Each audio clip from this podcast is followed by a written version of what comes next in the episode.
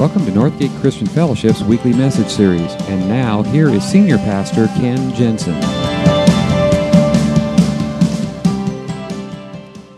So, have you ever um, been driving down the freeway and uh, going for a while and then suddenly realize this is your exit? And, and as you take the exit, it, it occurs to you that you have absolutely no recollection of having driven the last twenty miles. That ever happened to anybody else, you know? Or you're driving along on a road and all of a sudden you find yourself in a in a stretch of road that doesn't look familiar to you and you realize you just drove right past your exit, okay? That's kind of a scary thought, isn't it? To get like to think that you could have driven for miles and miles and miles and have not paid attention one bit, okay? That's a scary thought. Here's one that's ever even scarier. Have you ever found yourself at a place in life, suddenly wake up and you realize, how did I end up here? You just somehow, through the choices that you've made or the way that you've progressed down through your life, without paying attention or maybe ignoring the warning signs or not listening to the advice of other people, you find yourself at a place in life that you didn't expect to be, and now you're stuck. We are going through this series called Be the Church, and it's a study through the book of Ephesians, and we're looking at what it means to be a follower of Jesus and what it means to, together, be the church. And one of our core values around here, Vanessa mentioned it earlier, is that we believe we are all people in process, which means that we believe a big part of being the church is being a faith community where people who have made mistakes, who have found themselves stuck, who have made a mess of parts of their life, could come and find healing and forgiveness and grace and the chance to change. I think it's a big, big part of what it means to be the church. That we would all understand that we have all made some messes in our life. We have all found ourselves at those places where we felt stuck. And, and maybe that's where you're at this morning. But what we're going to talk about today is, how do you get unstuck? How do you make different choices? How do you choose a better path for your life? Because that's the section uh, of Paul's letter that we're going to look at today, and that's the that's the kind of thing that he's talking about. So if you want to take out your Bibles or use your smartphone or whatever, um, we're going to be in Ephesians chapter five. And again, for those of you who haven't been here for the whole series, the, the book of Ephesians is really a letter that the Apostle Paul wrote to a church in a city called Ephesus.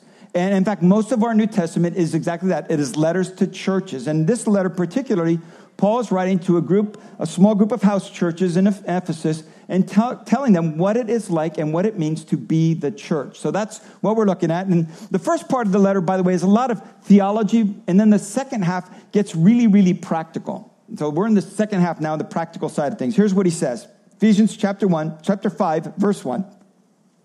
I'm sixty-one years old. Give me a break. All right. Follow God's example, therefore, as dearly loved children, and walk in the way of love, just as Christ loved us and gave himself up for us as a fragrant offering and sacrifice to God. But among you, there must not be even a hint of sexual immorality or of any kind of impurity or of greed, because these are improper for God's holy people. Nor should there be obscenity, foolish talk, or coarse joking, which are out of place, but rather thanksgiving. For this you can be sure, no immoral, impure, or greedy person, for such a person is an idolater, has any inheritance in the kingdom of Christ and of God. Let no one deceive you with empty words, for because of such things God's wrath comes on those who are disobedient. Therefore do not be partners in them. For you were once darkness, but now you are light in the Lord. Live as children of light, for the fruit of light consists of all goodness, righteousness, and truth. And find out what pleases the Lord. Have nothing to do with the fruitless deeds of darkness, but rather expose them. It is shameful even to mention what the disobedient do in secret. But everything exposed by the light becomes visible, and everything that is illuminated becomes a light. This is why it is said, "Wake up, sleeper, rise from the dead, and Christ will shine on you." Be very careful then how you live, not as unwise, but as wise, making the most of every opportunity, because the days are evil. Therefore, do not be foolish, but understand what the Lord's will is. Do not get drunk on wine, which leads to debauchery. Instead, be filled with the Spirit, speaking to one another with psalms, hymns, and songs of the Spirit. Sing and make music to your, from your heart to the Lord, always giving thanks to God the Father for everything in the name of our Lord Jesus Christ. Now, I think the key sentence in this whole section is found in verse fifteen, where he says, be careful how you live, not as unwise, but as wise. I think what Paul is saying in this section is, listen, the key to making better decisions, the key to changing your behavior, the key to setting a better direction for your life is found in this thing called wisdom, specifically godly wisdom.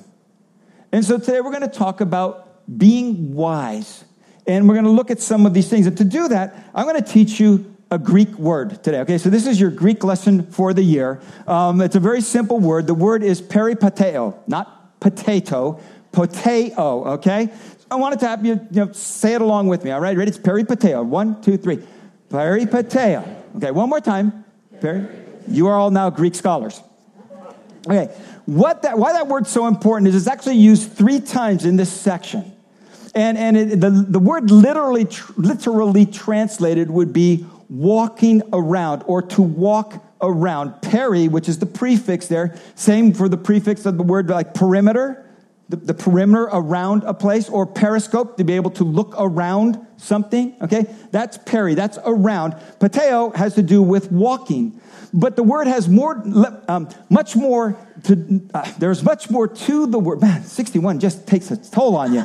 Um, it has to do with something, a much broader concept. And it has to do with this idea of the conduct of your life, your everyday walking around kind of life. And so in some translations, um, it has the, the idea of living and live in such a way or walk in such a way. And, and, and what it has to do with is, is the general conduct and direction of your life, your behavior, your decision-making, your attitudes. It's all of that stuff all kind of wrapped up in this idea of the way that you walk around through your life, okay? So that's the word, and it's found, like I said, three times here in this section. It's found, first of all, in verse two, he talks about walking in the way of love. And then in verse eight, he talks about living and children of light. It's the same word, just translated live in this one. Live as children of light. And then here again in verse fifteen, be careful how you live or how you conduct your life, not as unwise, but as wise. So what I want to give you today is three questions based on that word used three different times in this section. Three questions that you can ask yourself to make better decisions, to make wiser decisions. In fact, it's more than just your decisions. It has to do with your attitudes and your behavior. So in your outline, I use the word behavior, okay? But you could substitute the word decision or attitude for that word behavior in any one of these. So whatever applies to you. But here are the three questions you can ask yourself for making wiser decisions or having wiser behaviors. The first question is this: how will this behavior or this attitude or this decision that I'm about to make, how will it impact the people in my life? You might call this the test of love. This is what Paul wrote. Follow God's example, therefore, as dearly loved children, and walk, that's our word, peripateo, in the way of love, just as Christ loved us and gave himself up for us. Now, you probably have not thought that there is much of a connection between love and wisdom, but there is. And one of the thing, one of the points that Paul is making here is that you don't live your life in a vacuum. Okay, you live your life connected with a lot of other people. You are connected to a family. You are connected to a, a circle of friends. You are connected to uh, uh, uh, co-workers in your job. You are connected in your neighborhood. You are connected in your community. You are connected in a church family. That you are connected to other people. You don't live in a vacuum, which means that every decision that you make, every behavior of yours, every attitude of yours, affects the people around you. I can tell you this as a pastor from experience. I've seen it over and over and over again. Someone who is caught in an addiction doesn't just hurt them, it hurts their whole family. Someone who is an alcoholic, they're not just messing up their own life, they're affecting the lives of their family, all the people around them. See, it, it carries through. There are repercussions for every poor financial decision. The repercussions, they just continue to ripple on out and influence and impact the people all around them. People who are who have bad tempers, people who are habitually gossipers or liars. See, their behavior and their attitude affects all the people around them. You are you don't live in a vacuum. You are not an island. So no one can say, you know what, it doesn't, it doesn't, I'm not bothering anybody else. It's nobody else's business. You're just wrong. It affects the people around you. One of the main themes of this whole letter that Paul wrote to the Ephesian church is that we live in community. We are connected. And he writes about that. That's why he says, I pray that you would be rooted and established in love. Because it affects the people around you. The bad decisions that you make, the bad behaviors, the bad attitudes that you have, the things that hurt you the most, also hurt the people who love you the most. And what Paul is saying is, you want to make wiser choices, start thinking about the people around you. Pay attention to that. You're connected. The problem is, we rarely think about the people around us. Mostly, who we think about is ourselves.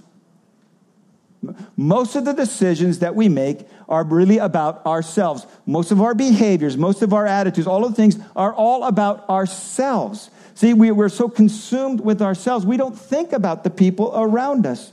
We are driven mostly by our desires. We are not, when it comes to our decision-making, when it comes to our attitudes, when it comes to our behaviors, we are not on a search for wisdom. We are on a search for pleasure, happiness. That is the driving influence in our life. And what leads to most of your bad decisions and the places that you found yourself or the regrets that you have to this day are probably driven by your desires, driven by your quest for pleasure and happiness. And that's why Paul goes on. He says, so among you, there must not be even a hint of sexual immorality or any kind of impurity or of greed, because these things are improper for God's holy people. Nor should there be obscenity, foolish talk, or coarse joke, joking, which are out of place. Now, I don't think he's given us an exhaustive list of don'ts. I think what he's giving us is examples of self-indulgent behavior. He's given us examples of self-gratification that lead to the regrets and the bad decisions and the bad attitudes and the bad behaviors in our life. He said, as long as you're living for yourself, you're going to keep making those really bad decisions.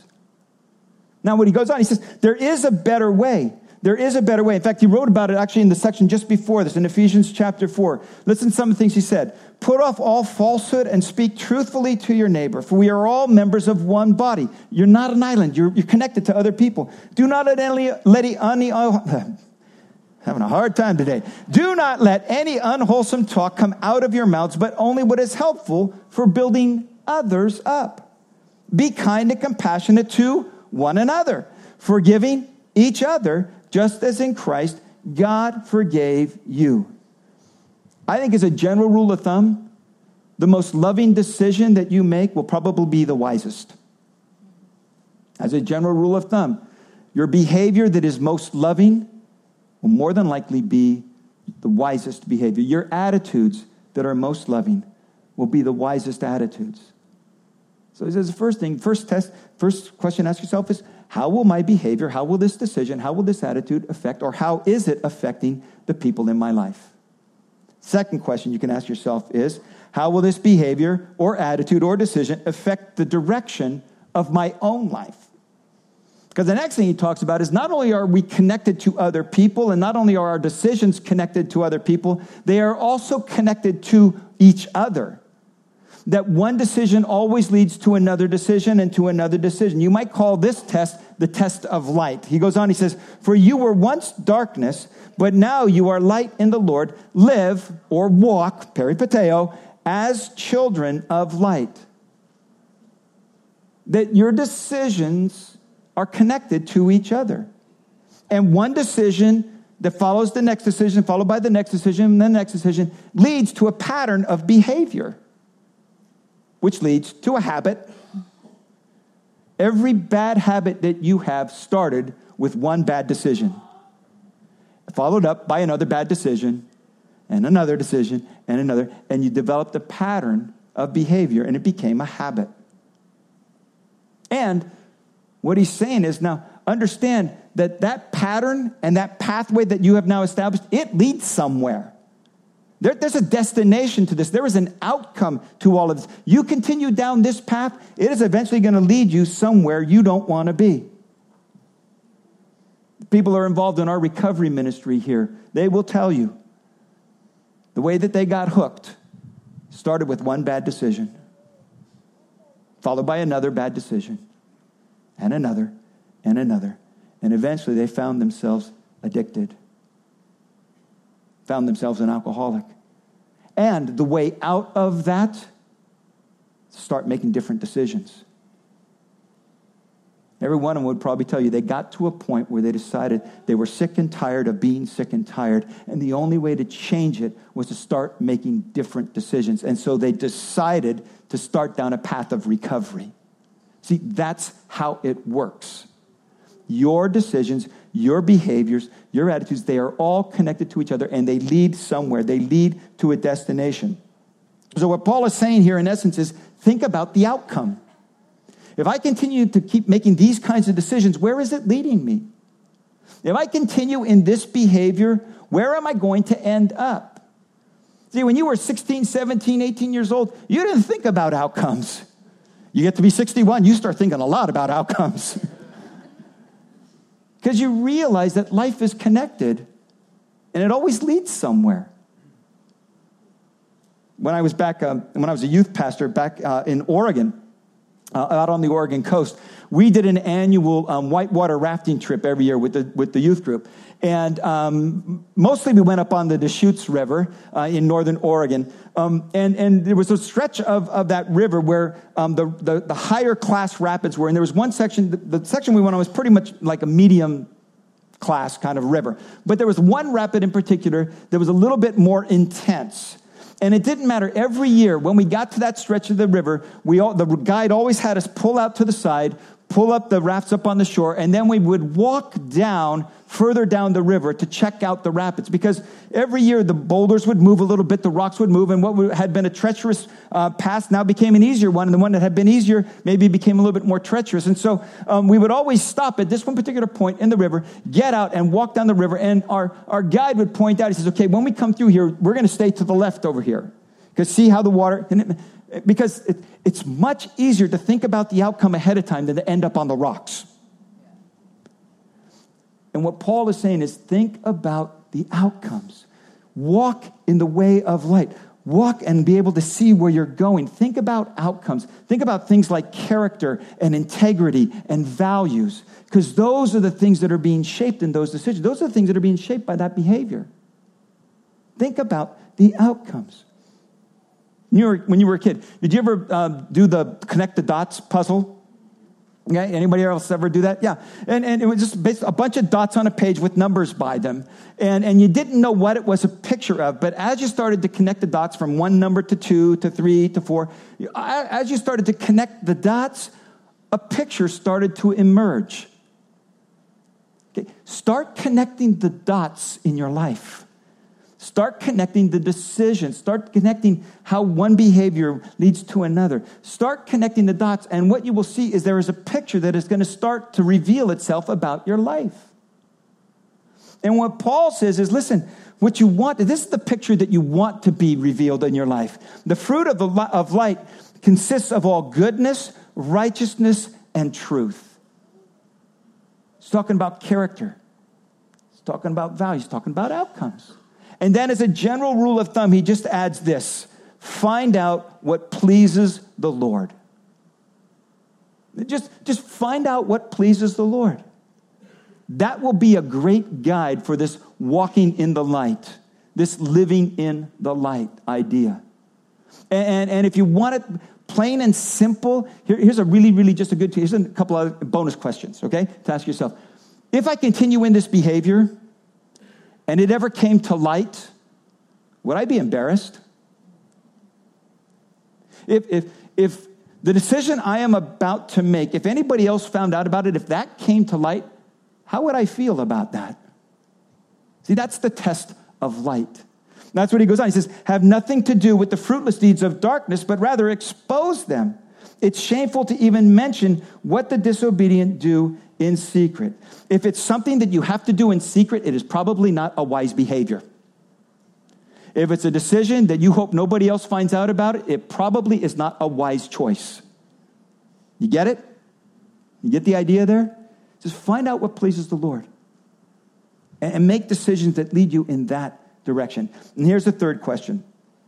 How will this behavior or this decision or this attitude, how will it reflect on my heavenly Father?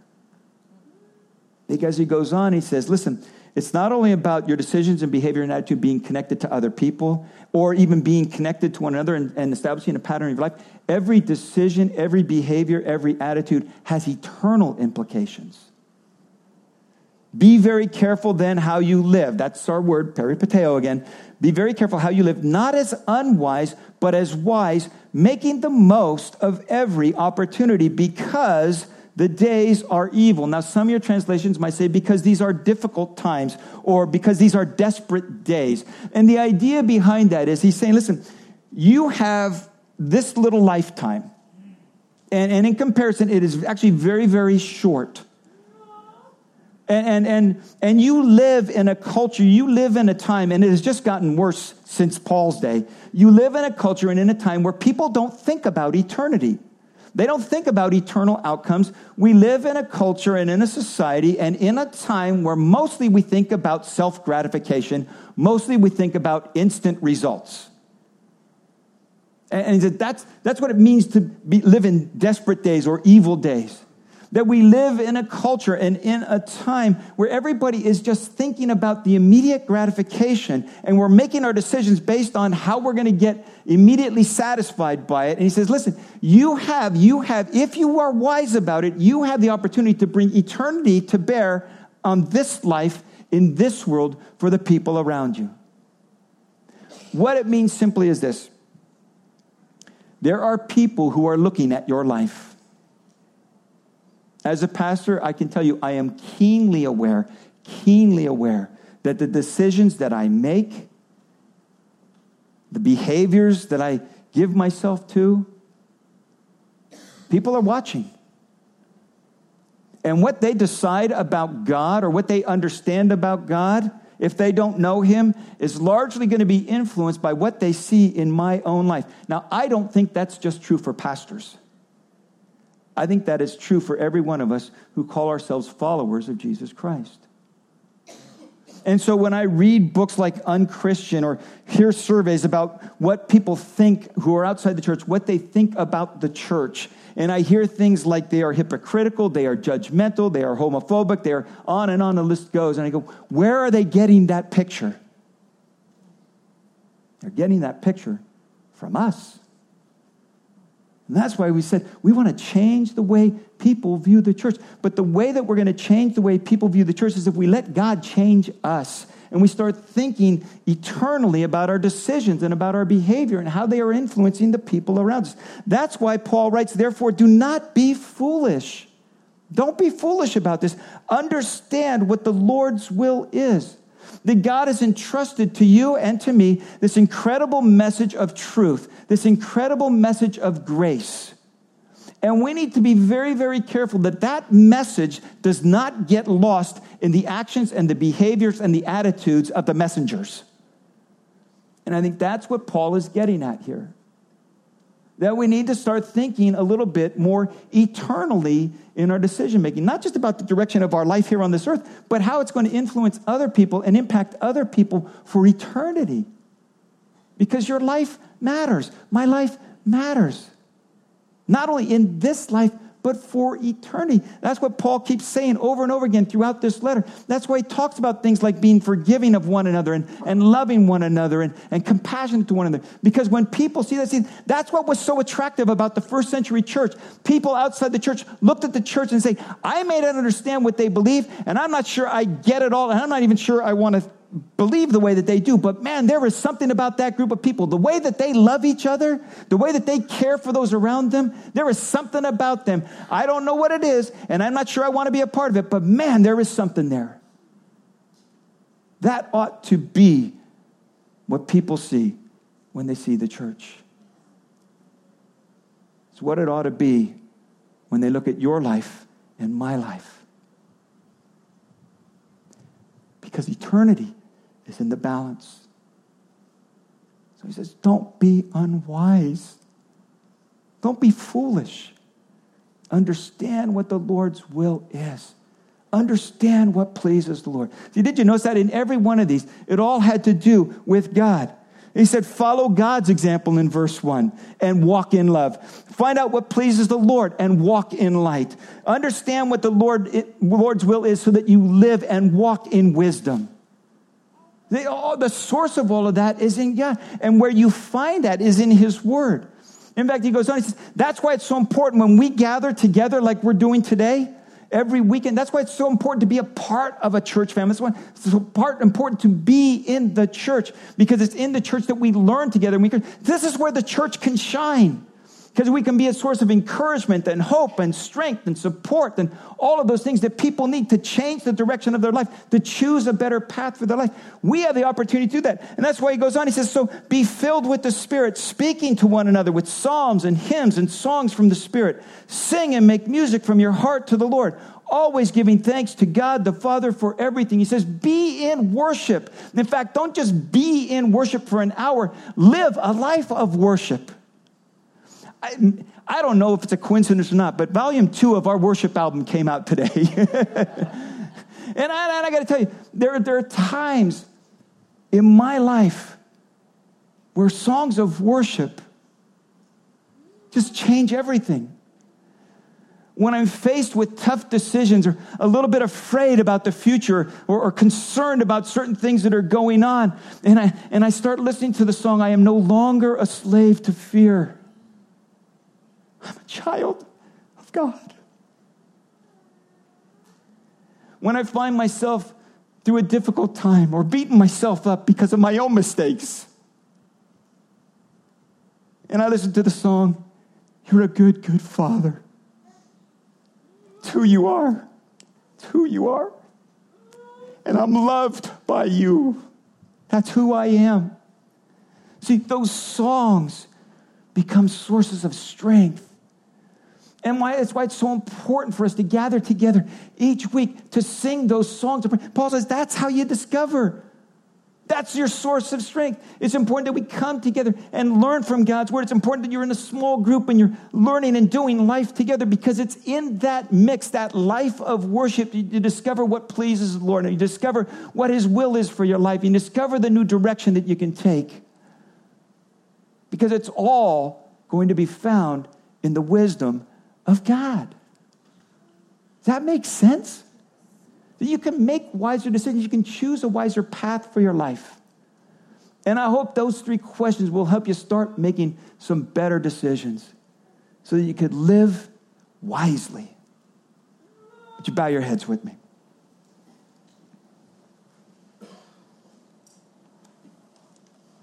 Wherever you are, wherever you might find yourself stuck today, whatever mess you may have made out of your life or an area of your life, here's the good news. There is always hope. And not only that, there is always grace. Not just the forgiveness of the mistakes you've made, but the power of grace to take a new direction. Living wisely really amounts to this. It's trusting that God's ways really are the best and wisest ways. That the path of love really is the best path to walk on. The path of light is the best path to walk. And you might be here today, and you, maybe right now you find yourself stuck, stuck in a bad habit, stuck in a bad relationship, stuck, stuck in something. And you're wondering, is there any way out? Or maybe you've just kind of made a mess of things and you don't know where to go from here. There is a path of wisdom that God has for you. There is forgiveness for what got you here, but there's also the power of his Spirit to get you out of it. So if you're here today and you find yourself stuck, or find yourself in a mess, find yourself in a situation and you don't know how you get got here, but you know you need to get out, I would love the chance to pray for you as we close. And we do this every week, because it's so important. There's something powerful when we ask the power of God to come to bear on our lives, when we're willing to admit our mistakes and our failures And we're willing to turn over our controls to him. So if you're here today and that describes you in any way, and you know, you know, I got to take some different choices. I got to choose a different path. I need to set a new direction for my life. And I can't do this on my own. God, I need your help. I need your strength. I'm going to choose the path of wisdom, but I'm going to need you to help me follow through. If that describes you in any way, and I could pray for you as we close, would you do something? Would you just raise your hand? Hold it up for a moment. When you do, actually look up and catch my eye, because I wanted you to know I'm going to pray for you. Yeah, for you. You, yeah, yeah, yep, yeah, yeah, yes, yes, yes, yeah, yeah, yeah, yeah, yeah, yeah, yeah, yeah, yep, yes, yes, yes, yeah, yeah, yeah, yeah. Now maybe you're here, yeah. Maybe for you, it's a first-time decision. Maybe you find yourself today where you're at because you've been in control of your life and you've never really, never really surrendered to Christ. You've never really experienced his grace and his forgiveness. You never really experienced his wisdom for your life. And maybe you already raised a hand, or maybe you didn't yet. But today it's a first step of faith for you. And it's it's really the same thing. It's it's this journey, it's this path that we're on. We always got to come to that point where we admit our faults, admit our mistake, admit our sin, ask for God's forgiveness, and then his strength and power to move in a new direction. And if you've never done that before, and today it's a first-time decision for you, and I ask the same thing, would you just raise your hand, hold it up, and then look up and catch my eye so I can acknowledge you. All right.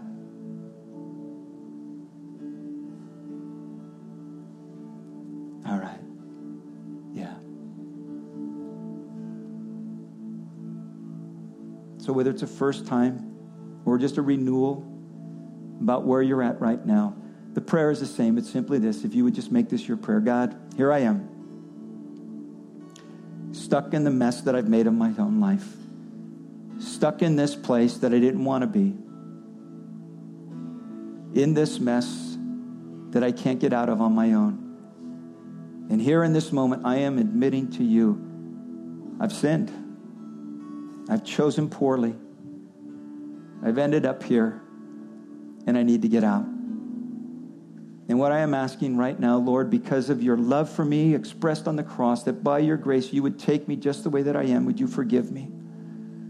Would you give me your wisdom, the chance to choose differently and to move in a different direction from my life here on? Because what I'm doing right now is I'm turning over the controls of this life, and turning over the controls of this aspect of my life. And I'm asking by the the power of your Holy Spirit, that you would not only give me the wisdom to know the right choice, but the power and the strength to make it, to move in a new direction by your grace. We pray it in Jesus' name. Amen.